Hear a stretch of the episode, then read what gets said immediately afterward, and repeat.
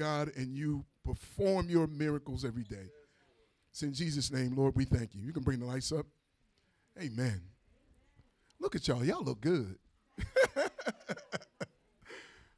today, uh, I have been tasked by, by Pastor in this year of Reformation.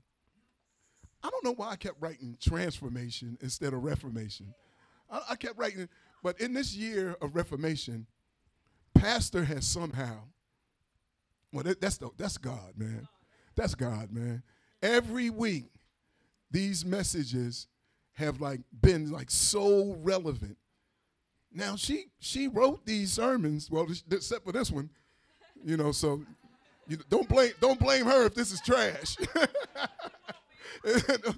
so she she wrote all these sermons like it before in the beginning of the year. Was it before the year?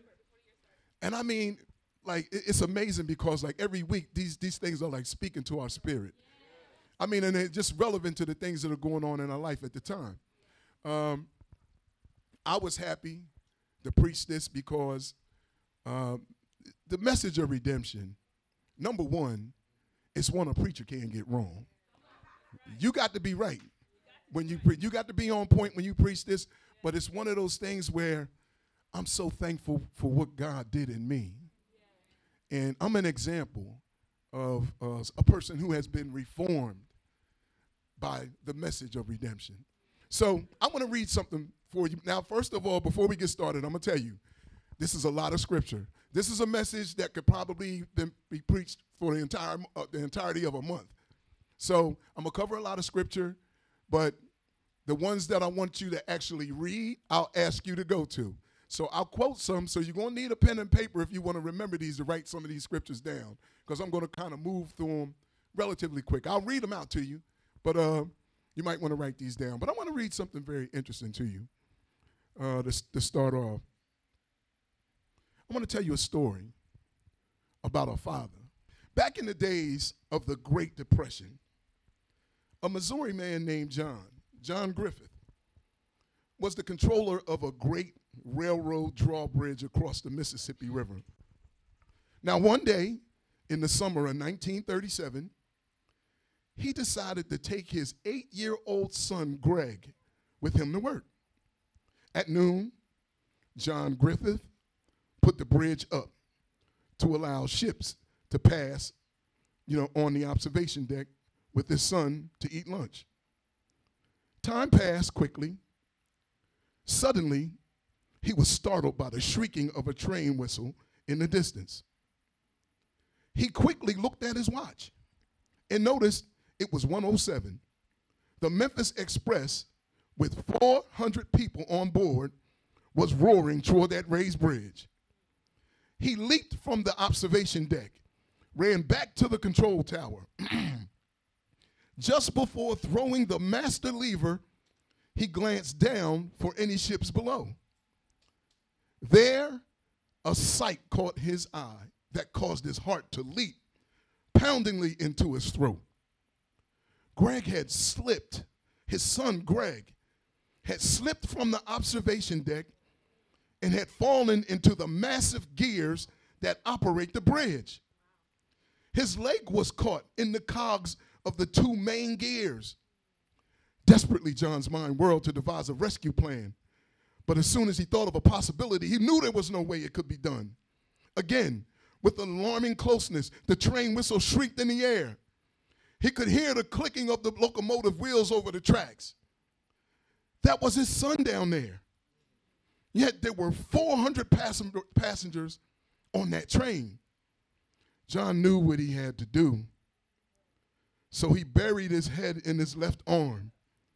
He pushed the master switch forward.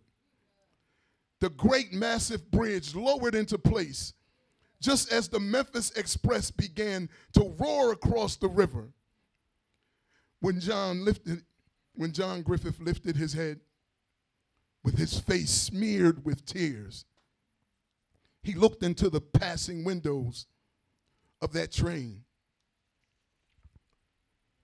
There was businessmen casually reading the afternoon papers. Finely dressed ladies in the dining car sipping coffee. children pushing long spoons into their dishes of ice cream. No one looked at the control house, and no one looked at the gearbox. With wrenching agony, John cried out at that steel train, I sacrificed my son for you people. Don't you care? The train rushed by, but nobody heard the father's words, which recalled Lamentations chapter 1, verse 2, which says, Is it nothing to you, all who pass by? Is it nothing to you?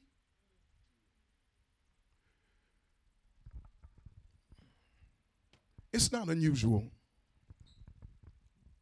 with the hustle and bustle of everyday life, you know, to forget to slow down and appreciate, you know, just how fortunate we are. I know we all have our struggles. And, and getting from yesterday to today can seem like an Olympic event. I understand. I, I can't absolve myself of being just like those people on that train. I've been just, I've been right there with them, not, you know, not paying attention to some of the things that have been provided for me. But sometimes the opportunity to see life from another person's perspective can often change, oftentimes change our thinking about our own life and situations. You know, when you start looking at, sometimes when you see things from the perspective of another person, you start to appreciate where you really are. Yeah. That woe is me mentality, you know, now all of a sudden things don't seem as bad. For example, how perspective can change how we look at some things. The knowledge of what our own parents or grandparents had to sacrifice in order that we would have what we need.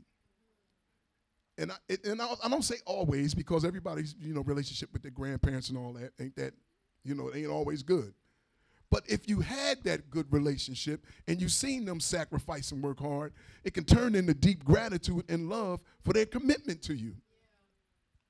Last week, Minister Monifa, you did a great job. Great job. Minister Monifa did a great job in her message of uh, reformation by sanctification. She took us all the way back to the beginning of everything. Took us back to the beginning to the Garden of Eden where it all started. Now, this is going to sound strange, but uh, this week, I want to go back a bit further. I want to go back before the Garden of Eden. I want us to see the message of redemption from the Father's point of view. So, what we know has been established just from last week's message and what we know from scriptures, like I told you, I'm, I'm getting ready to start reading, rolling them off. from Romans chapter 5, verse 12. That's Romans chapter 5, verse 12 says, Therefore, just as sin entered the world through one man, and death through sin, in this way, death came to all people because all sinned. Romans chapter 5, verse 15 says, But the gift is not like the trespass. For if the many died by the trespass of the one man, how much more did God's grace and the gift that came by the grace of the one man, Jesus Christ, overflow to many? Nor can the gift of God be compared with the result of one man's sin. The judgment followed one sin and brought condemnation, but the gift followed many trespasses and brought justification. Verse 17 says, For if by the trespass of one man death reigned through that one man, how much more will those who receive God's abundant provision of grace and of the gift of righteousness reign through the one man, Jesus Christ? We're talking about redemption. Colossians chapter 2, verse 13 when you were dead in your sins and in the uncircumcision of, of your flesh, God made you alive in with Christ. I love when I hear that. When you were dead in your sins. You know, you always hear these preachers talk about, well, you, you was out there, you know, floating in the sea of sin, and God threw you a lifeline and you grabbed it and he reeled you in. And man, you throw it. A dead man ain't grabbing nothing. Dead, how many dead folks you seen moving and trying to reach and grab for stuff? And if y'all seen a dead man, you'd run. You know? yeah, but he's the, the scripture says in verse uh, verse 14 of, the, of Colossians also says, having canceled the charge of our legal indebtedness, which stood against us and condemned us, he has taken it away, nailing it to a cross, to the cross. So, this charge of legal indebtedness is what the scripture says in the uh, NIV. The scriptures point out here the debt that we could not pay. Legal indebtedness. This is a debt that we could not pay, but Christ paid for us. In order for us to be reconciled to God, the penalty for violating the supreme, holy, and just God's command had to be paid. This is why man was so desperately in need of redemption. Now, let's define redemption. What is redemption? People hear that word, you know, you think of, most time we hear we think about coupons, you know, something like that. I'm telling the truth, y'all know. so the word redemption, although it's a broad term, but redemption means to ransom, to deliver, to redeem. Now, I'll give you a theological definition. Redemption is an act of God by which He Himself pays as a ransom the price for human sin that has outraged his holiness. I'll read it again. Redemption is an act of God by which he himself pays as a ransom the price for human sin that has outraged his holiness. Now, simply put, it's basically the payment of a price. Now, there are two words. I don't like to get too deep with uh, you know all the, the, the, Greek and all this kind of stuff, but they, th- these two words, uh, because we're going to be looking at one of them definitely in Ephesians, I want to define the two. There are two words in the New Testament used in Greek language for the word redemption. The one is agorazo. Okay. Don't I, I, may have said it. I, may, I may I may have messed up a bit, but agorazo. It's the best I could do. Sometimes you have the word ex agorazo. And the part that's the part of the word it simply means marketplace. What ex agorazo means is to buy out of the marketplace. To purchase something, to buy something, to make it yours. But there is another word, the second word, and it may be even a stronger word, and that is the word that is used in the book of Ephesians, where we'll be reading shortly, the word is lutrial. Lutrial. Also translated into the word apolutrosis. And that's the one that they use mostly, which we will, that translates into redemption. Now, that means that word, lutrial, also translated apolutrosis, that means to pay a price to free somebody from bondage. Okay, so look at it this way. In those days, you know, slaves were bought and sold freely. And people could actually say they, you know, they had a bad run of luck, you know, COVID crisis, you know, I don't know, we call them, you know, if they had a bad run and they fell upon hard times. They could actually sell themselves into slavery, into servitude, you know, as payment to try to pay off their, their debts. So it was a common thing. They did it just like they bought and sold animals. But from time to time, you know, you might want to purchase a slave for the purpose, like it might be a friend of yours, a neighbor, somebody that you know that fell on hard times, and you got money, they trying to work this wage off. You might want to go and buy that slave to set that person free. Let's say someone you thought very highly of, someone you love dearly, someone that you cared for was a slave, you could go to that owner of that slave and say, hey, look, I'll give you X amount of dollars for this slave. You purchased the slave. You set him free. saying to the slave, I just purchased your freedom. You're no longer a slave. Go. Go free. That's this word lutria or apolutrosis. That's what that word means. To buy somebody to set them free. In Christ, we have the purchase which sets us free. So redemption then is deliverance by the payment of a price. Now I want you to hang on to that. Now let me tell you something further. Give you a little more theology.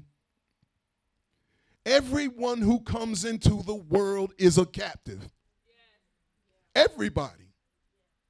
The Bible says we are all we are slaves and no man is free in his sinful state.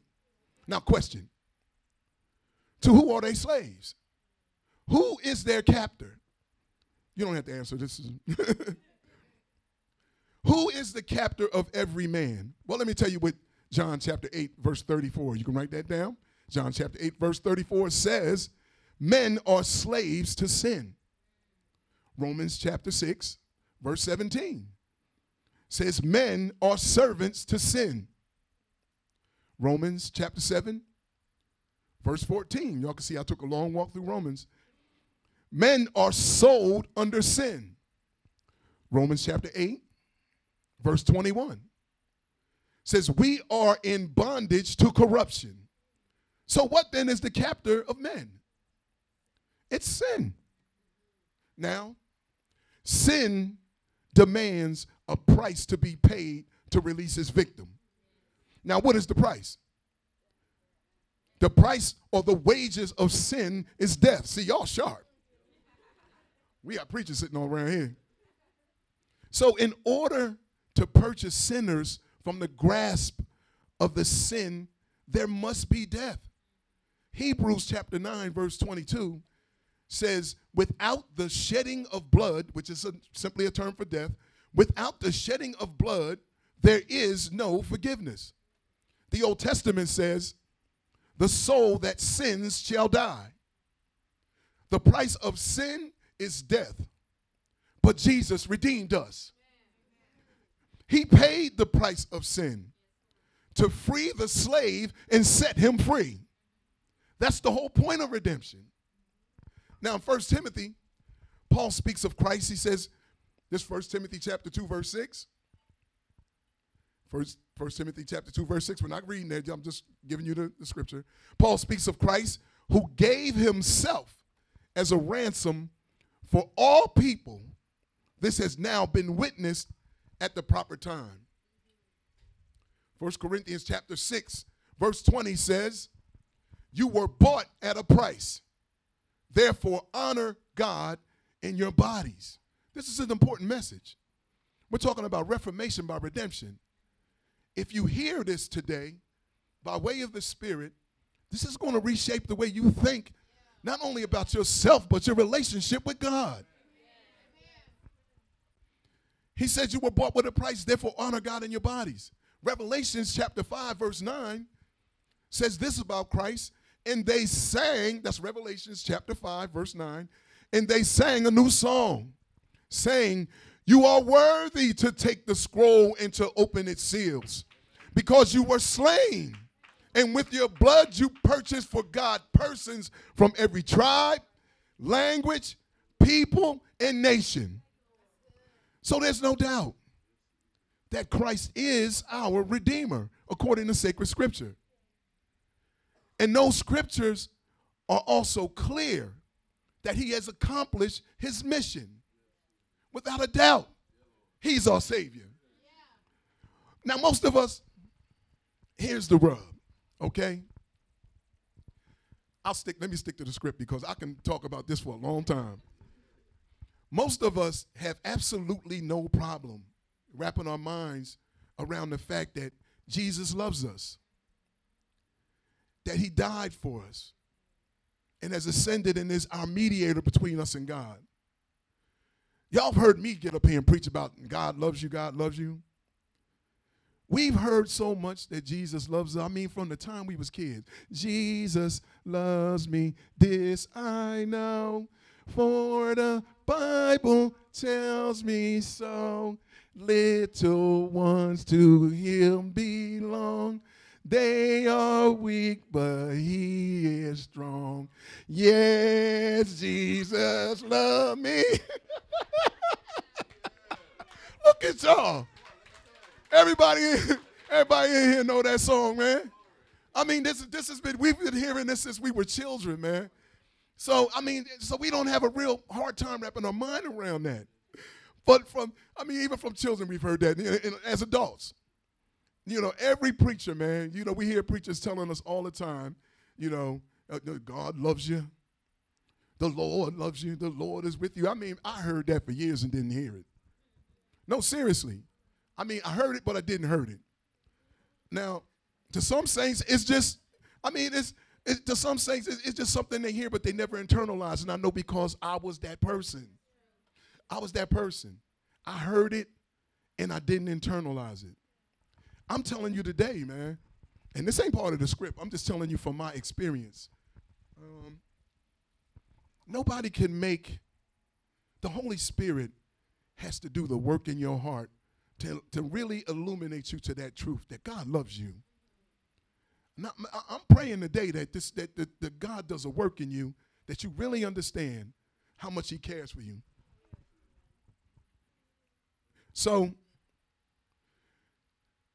I know, as I said, you know, I, have been there where people don't internalize it. I didn't.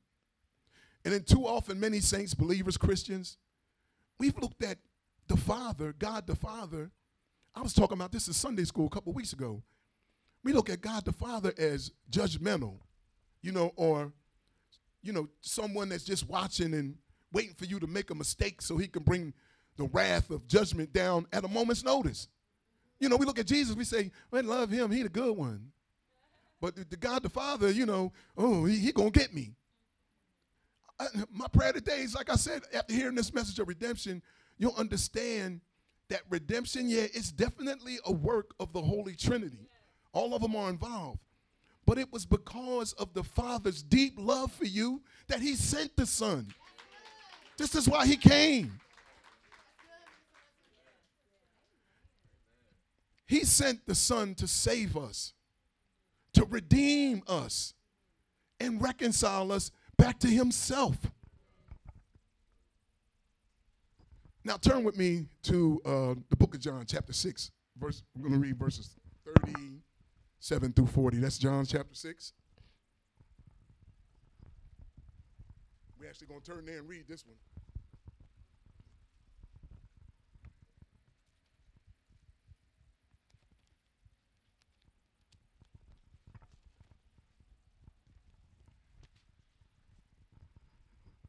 When you're there, say amen.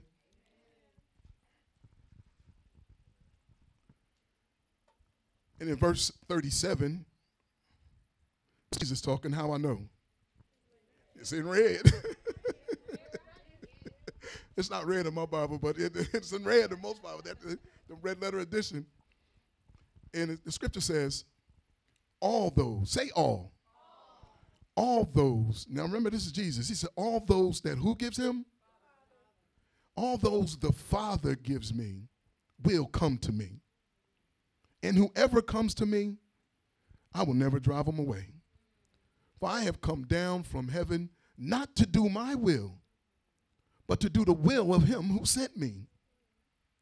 And this is the will of him who sent me, that I shall lose none of all those he has given me, but raise them up at the last day. For my Father's will is that everyone who looks to the Son and believes in him shall have eternal life, raise them up at the last day.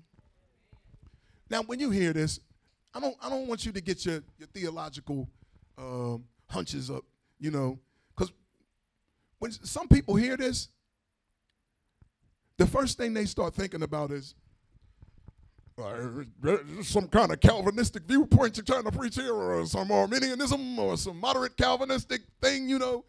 And that's not the that's not the first thing when uh, the apostles, like like Paul, when he wrote about how much God loved him and that God loved him enough to give him to Jesus as a gift from him.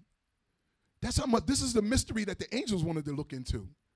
God loves you, and we're going to get into it. We're going to get into it, but let's look at Romans chapter 11, verses 33 to 36. I want you to see his response because your immediate response shouldn't be uh, we talk about what say, about Arminianism, we talk about this, that, or third. Let's look at what the apostles had to say about it. Romans chapter 11.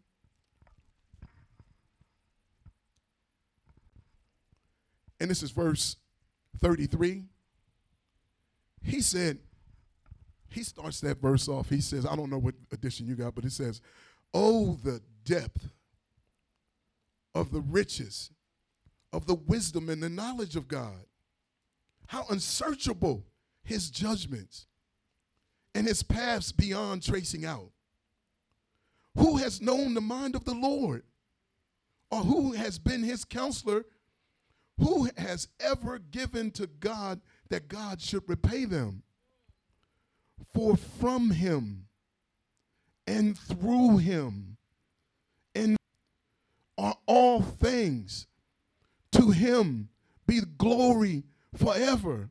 Amen. Paul's response to the overwhelming thought of the unfathomable love of God for him that the, his thing, his immediate thought that the triune God who in eternity past chose you, me, us in Christ, gave us to Christ that he might redeem us, reconcile us, and restore us to himself. Paul's response to this was resounding praise. In, the, in my Bible, they call it doxology. Resounding praise to the Father. If the thought of the triune God the omnipotent Lord of everything, setting his love and affection on you in eternity past, and sending his son as a perfectly obedient servant to die in your stead for your sake, pay off the debt you could not pay, that you may live and be with him forever. If that doesn't move your heart to heart stopping doxology and resounding praise, then you don't understand what you have. Oh, you don't know about the goodness of God. Gonna learn today.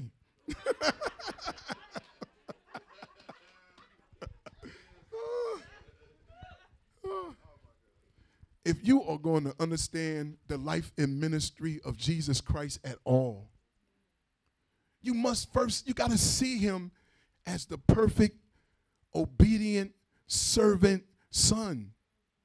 Jesus said, I came not to do my will, but the will of him who sent me.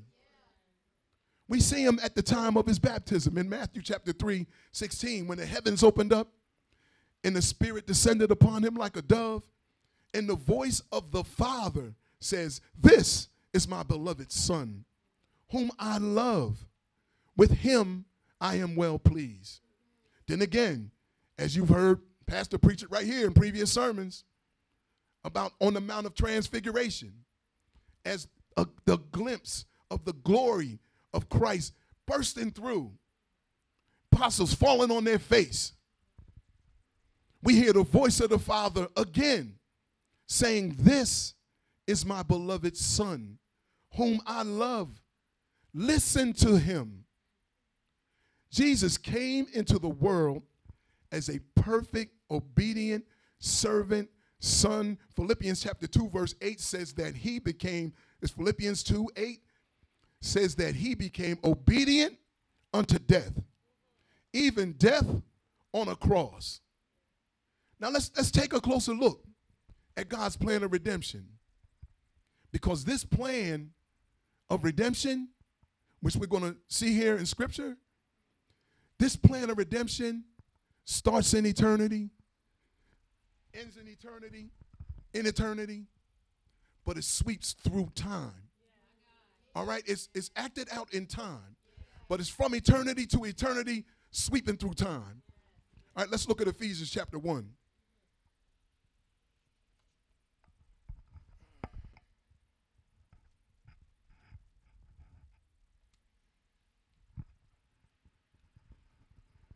Ephesians chapter 1. And we're going to look at uh, verse verses 3 through 8, and then we're going to skip from 11 to 11 12. When you're there, say amen. amen. Amen. Verse 3 says, Praise be to the God and Father of our Lord Jesus Christ, who has blessed us in the heavenly realms with every, say every, every spiritual blessing in Christ. Where's it at? In Christ. For he chose us in him. Now, if you you got a highlighter or a pencil, a pen, I want you to underline with all of the us, we, and in him. So he said he chose us in him. Who do you think that him's about? Christ. For he chose us in him when? Before the creation of the world to be holy and blameless in his sight. Listen to this. In love, he predestined us for adoption to sonship through Jesus Christ with the pleasure, with his pleasure and will. To the praise of his glorious grace, which he has freely given us in the one he loves. In him, we have redemption through his blood, the forgiveness of sins in accordance, with, in accordance with the riches of God's grace that he lavished on us. He didn't just like give us a little bit, he lavished on us with all wisdom and understanding. In verse 11, it says, In him we were also chosen, having been predestined according to the plan of him who works out everything in conformity with the purpose of his will. He's telling you why you do it. You know, people, people say, well, know, God do it because I look so good. Did God do it because I'm just so, so smart? Did, did God do it because I'm just the sharpest pencil in the box? No. He tells you that he, he did it, everything in conformity with the purpose of his will in order that we, who were the first to put our hope in Christ, might be for the praise of his glory. And you, if just in case there was any doubt, and you also were included in Christ when you heard the message of, of truth, the gospel of your salvation. When you believed, you were marked with him, you were marked in him with a seal, the promised Holy Spirit who is a deposit guaranteeing our inheritance until the redemption of those who are God's possession. You hear me? God's possession to the praise of his glory. Jesus' name is the sovereign purpose of the Father in eternity past to seek, save, reconcile, and restore us back to himself through the atoning sacrifice of Christ at Calvary. There's a, there's a, there's a meaning to that cross. Redemption, listen to me, because you'll hear people say, well, you know, Adam and Eve slipped up and, you know, God had to, you know, back up and do a plan B. This redemption was never a plan B. It was never some haphazard plan that was put together at a moment's notice in the garden. When our thinking is reformed by our appreciation for what the Father has always planned for us, you know what it does? It restores your hope. Yeah, yeah, yeah. Hal Lindsey, a writer, you've heard this saying before, but Hal Lindsey was the gentleman that wrote it. He said, Man can live about 40 days without food, about three days without water, about eight minutes without air. That long? But only one second without hope. Hope is vital. Hope is crucial, especially to a believer. We were in the world, us as believers, we were in this world without hope. And we have to ask ourselves as believers what is the foundation of our hope? What, what's grounding you? All of our hope lies outside of ourselves. I can step away from the script for a minute and talk about this. You know, when I was facilitating the, the, the men's groups uh, for, for drug abuse and all this kind of stuff, when, when we were facilitating those groups, the first step to really getting free was to admit you were powerless to do anything about your situation. You know, if you had the power to free yourself, you would have did it. And you recognize that it's going to take something, a power from outside of you to empower you to get through what it is you're trying to get through. People look at um, addicts, people with addictions, and, and they, they act like that's some special case. But the same could be said of all of us. To overcome any sin, I don't care if it's, if it's drug addiction, sex addiction, alcoholic addiction, I don't know, game addiction. You know, folks be on these games like, like crazy and be addicted to it. I don't care what kind of sin it is. To overcome any sin, we need power. Like in Latin, they say extra nos. That means from outside ourselves. We were in the world without help and without hope. There is nothing in us that could have possibly paid the debt incurred when Adam fell so tragically in the Garden of Eden. None of us qualified because all have sinned and fall short of the glory of God. Christ came in our place for our sake as the perfect atoning sacrifice, satisfying the justice demanded of a holy God. So, what is the grounds of your hope? Is it in the fact that you are a loyal member of Renew? Or is it, is it, is it based on the fact maybe that you, you're, you're, you're a faithful tither? Or maybe it's because, you know, you're so deep and you believe the inerrant word. I hope you do believe the inerrant word. I, I really do. But Christ alone is the basis and the foundation of all our hope.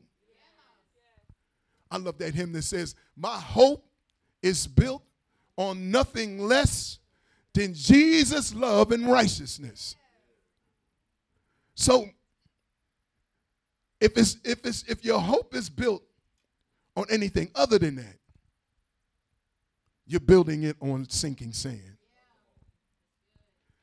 Listen, it was the Father who sent you the greatest gift you will ever receive. Without his sovereign, electing love, there wouldn't be no salvation. But it's not sovereign, electing love that saves you. It's Jesus Christ who is the embodiment of sovereign, electing love who has saved you. He is our Redeemer. He is our Savior.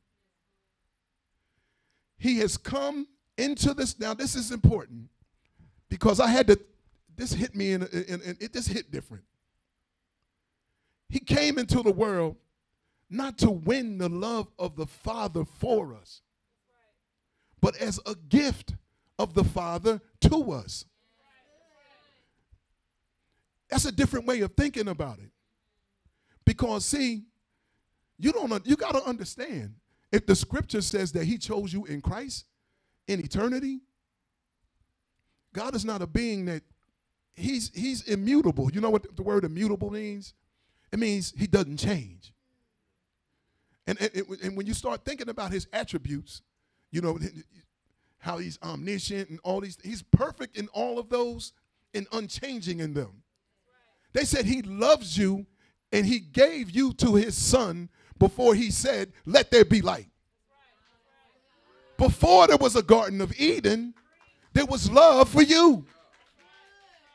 You hear me? When you were born, you don't really you don't recognize it. When you were born, you were born into the bed of love. When you when you were birthed into this earth, his love was already waiting on you. I want you to understand what happened, what, what Christ, the price he paid and why he paid it. The Father sent him because he loves you so much. Many believers, we look at the cross and we think that Jesus' mission was to win the affection or the love of the Father for us. And we miss the fact that Jesus came as a gift of the Father's love to us. And in the covenant of redemption, in eternity, it was the love of the Father that sent forth the Son to seek and to save the lost, to redeem us, restore us to Himself. Chosen in Christ.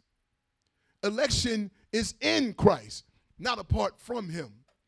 The Father gave to the Son a people that Jesus said, I should lose nothing of all that He has given to me, but raise them up in the last day, and all that He has given to me will come to me. Now, listen, it was years ago.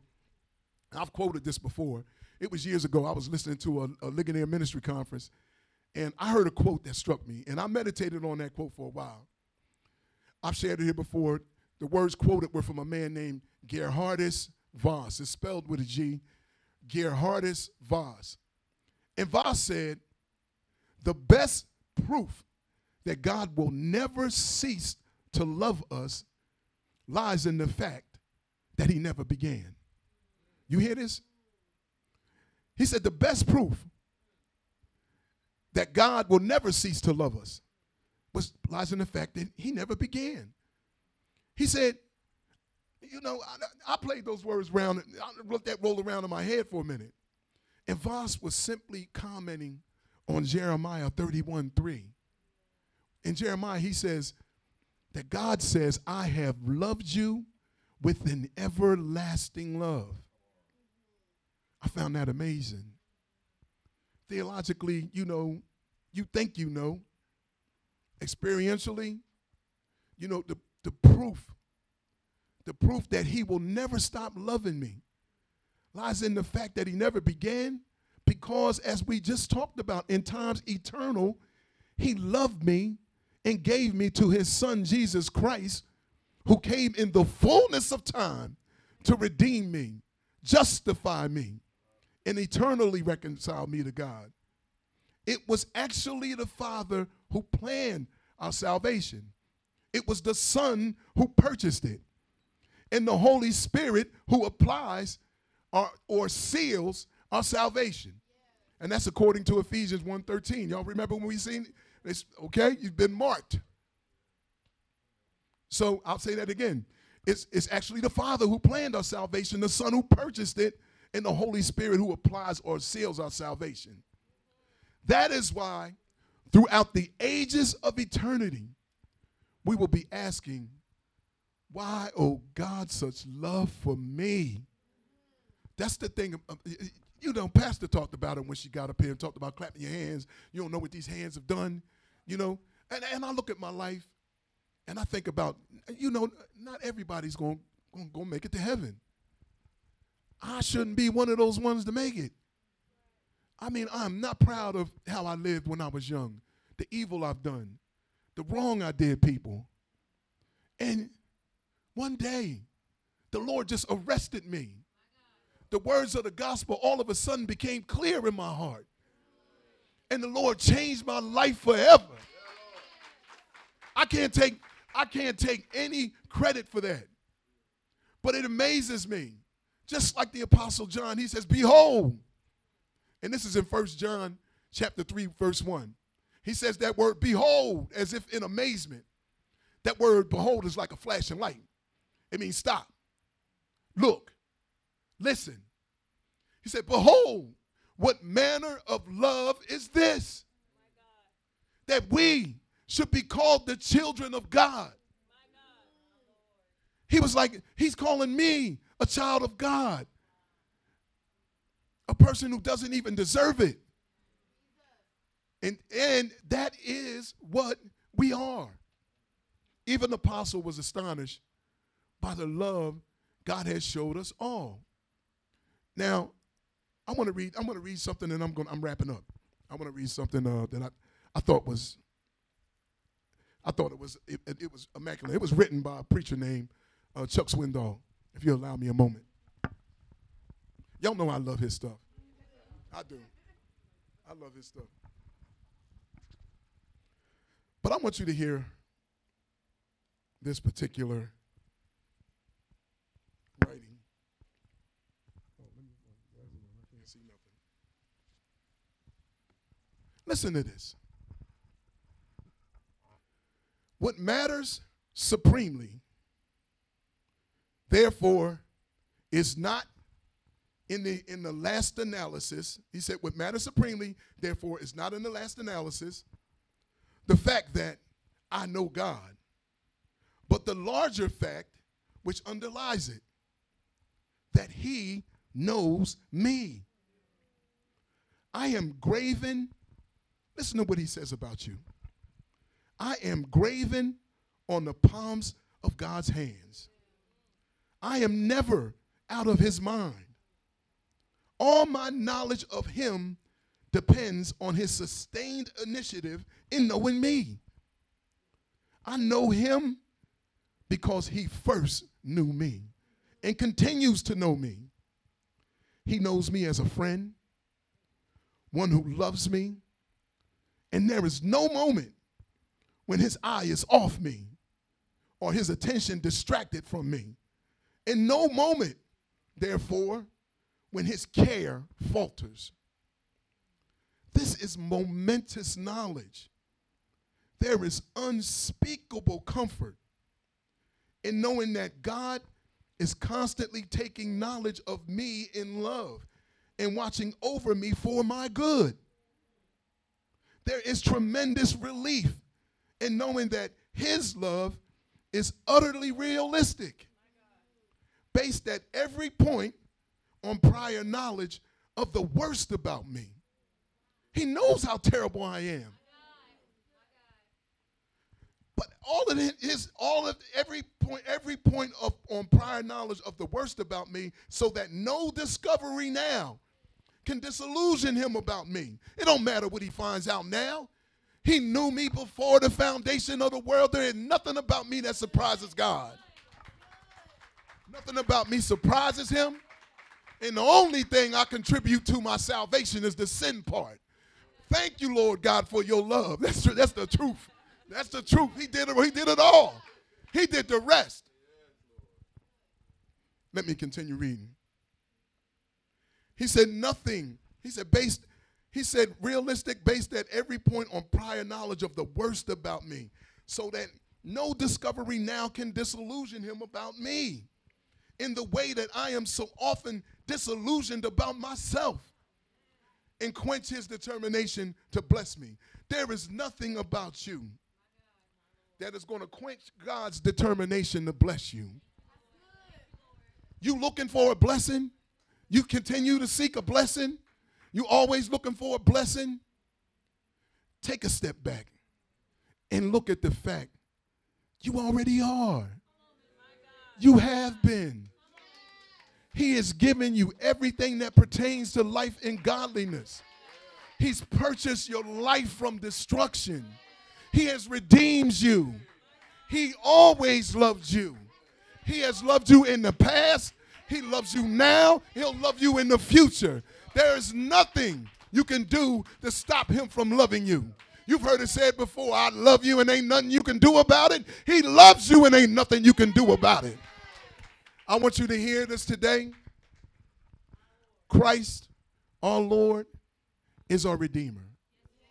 And then someone loves you deeply, even if it was a human being that loved you that much, it would change the way you look at them you would treat them different. You wouldn't do things to violate them. You wouldn't do things to anger them.